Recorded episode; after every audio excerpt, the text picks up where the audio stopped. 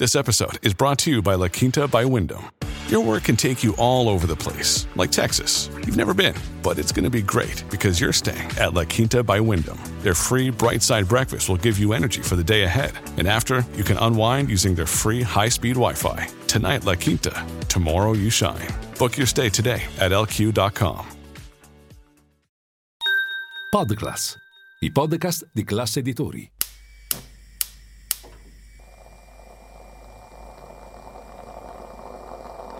Buongiorno dal gruppo Classe Editori.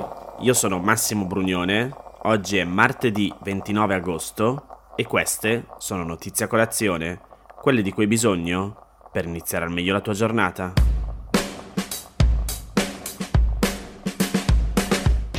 Il presidente ucraino Zelensky ha rilasciato un'intervista alla rete televisiva nazionale 1 più 1, in cui ha di fatto lanciato tre messaggi chiave. 1 l'Ucraina potrebbe sospendere la legge marziale in vigore dal giorno dell'invasione russa e indire elezioni sia parlamentari che presidenziali entro il 2024. 2. I militari ucraini non possono operare nel profondo del territorio russo per il semplice fatto che rischiano di inimicarsi gli alleati. 3. Sarebbe meglio un negoziato per il futuro della Crimea piuttosto che la soluzione militare. Come scrive il Corriere, il significato più profondo è che a oltre 18 mesi dall'inizio dell'invasione il presidente ucraino cerca di riaprire il paese alla politica e alla diplomazia. Zelensky sa bene che presto arriveranno le pressioni alleate per cercare di porre fine alla guerra e gioca d'anticipo.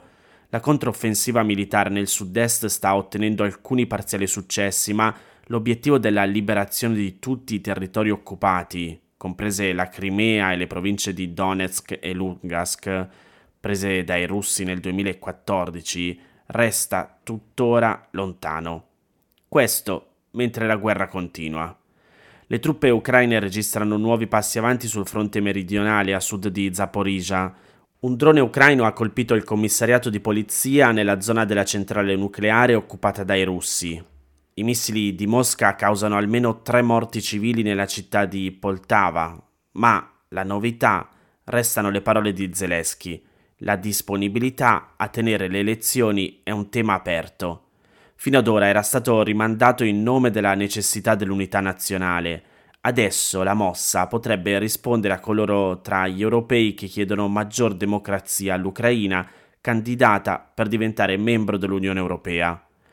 Molti osservatori ritengono inoltre che Zelensky paventi l'effetto Churchill, riferendosi alla sorte del premier britannico, eroe della seconda guerra mondiale ma sconfitto alle urne dopo la sua fine.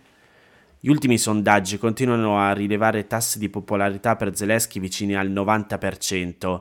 Non è strano quindi che pensi di garantirseli per il prossimo mandato mentre ancora si combatte, senza attendere la fine della guerra che potrebbe fare riemergere le critiche del marzo 2022, quando il presidente era stato accusato di aver sottovalutato le minacce di Putin. L'eventualità di una prossima campagna elettorale presenta comunque alcune incognite, non ultima la necessità di cancellare la censura ai media, superata in realtà dal fatto che larga parte della popolazione si informa sui social liberi.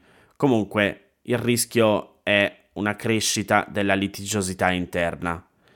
Anche il discorso sull'impossibilità di condurre attacchi militari sul territorio russo risponde ad esigenze di buoni rapporti con gli alleati, specie con Washington, e infatti i droni lanciati su Mosca o sulla Crimea sono tutti costruiti in Ucraina.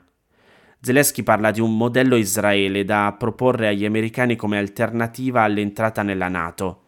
L'accenno a una Crimea demilitarizzata tramite il negoziato pacifico e non con le armi rivela infine potenziali divisioni tra falchi e colombe all'interno del suo governo.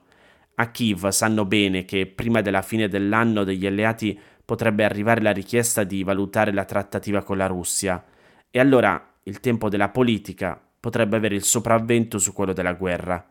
Un primo anticipo potrebbe già presentarsi l'8 settembre, quando il presidente Erdogan dovrebbe vedere Putin a Mosca e rilanciare la mediazione turca.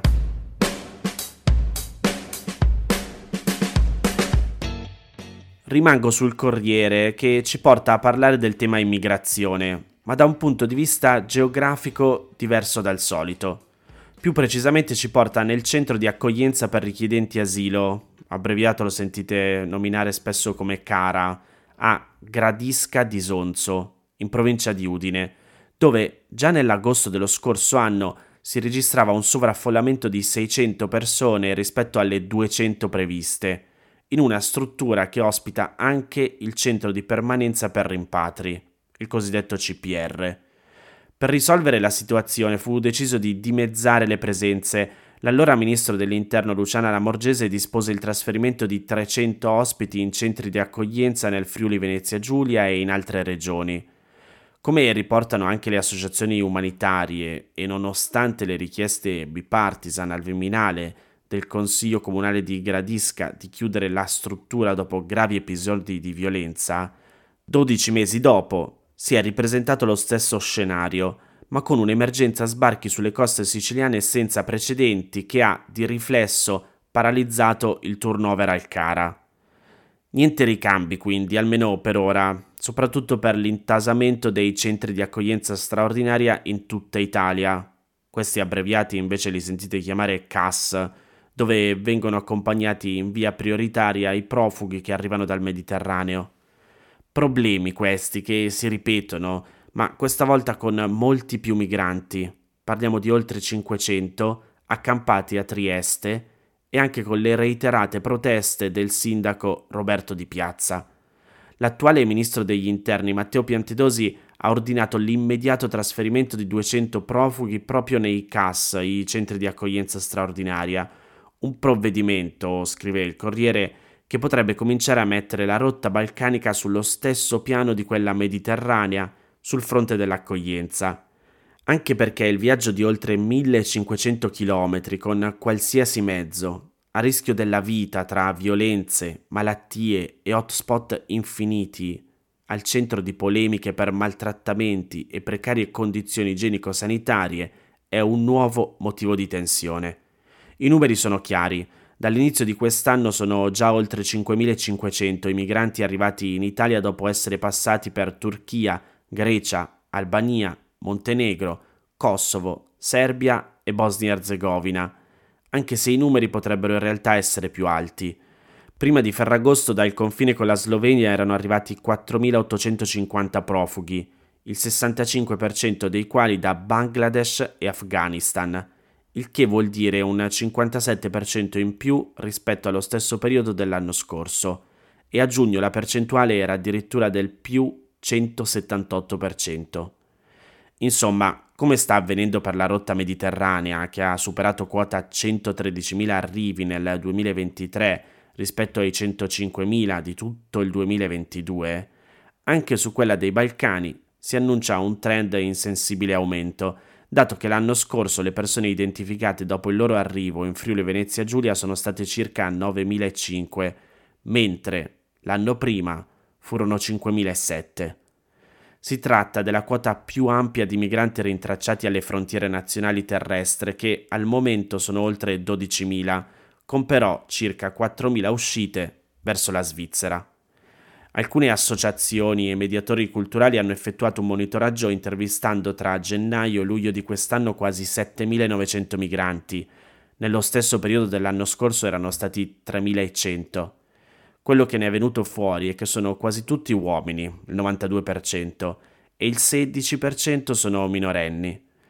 7 su 10 afghani, poi pakistani, bangalesi, nepalesi e curdi. Il 72% ha dichiarato di non voler rimanere in Italia, ma di essere solo di passaggio.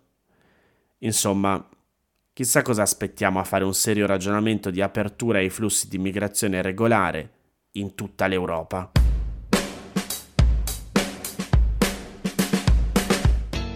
Segnatevi questa data, 10 gennaio 2024. È quella entro cui tutti gli italiani dovranno passare al mercato libero per quanto riguarda le bollette di luce e gas e da quello che dice un'indagine di facile.it sono circa 9,5 milioni i consumatori domestici che ancora si trovano sul mercato tutelato per l'elettricità. se non faranno il trasferimento in autonomia, la loro fornitura verrà assegnata d'ufficio e tramite asta a un nuovo operatore. Per quanto riguarda il gas invece sono ancora 6,9 milioni gli italiani attivi sul mercato tutelato.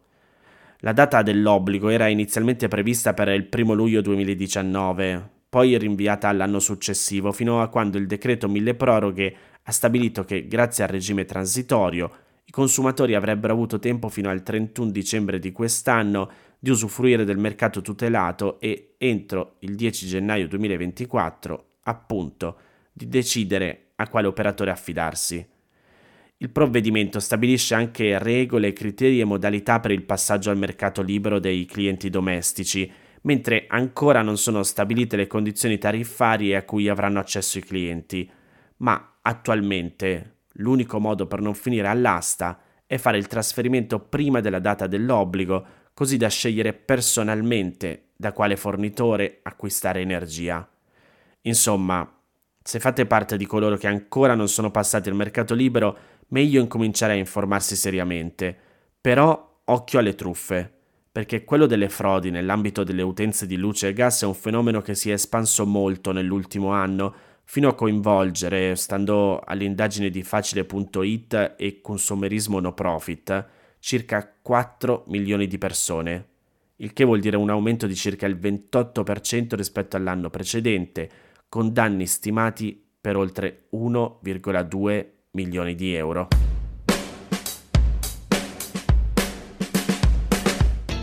Queste erano le notizie a colazione di oggi. Se volete suggerirmi alcune notizie o mandarmi i vostri commenti su quelle trattate, potete scrivermi all'indirizzo notiziacolazione.it. Se volete rimanere aggiornati c'è il canale Telegram di Notizia Colazione. Nel sommario della puntata trovate il link per gli altri podcast del gruppo Classe Editori. Io vi aspetto domani per iniziare insieme una nuova giornata. Un saluto da Massimo Brugnone.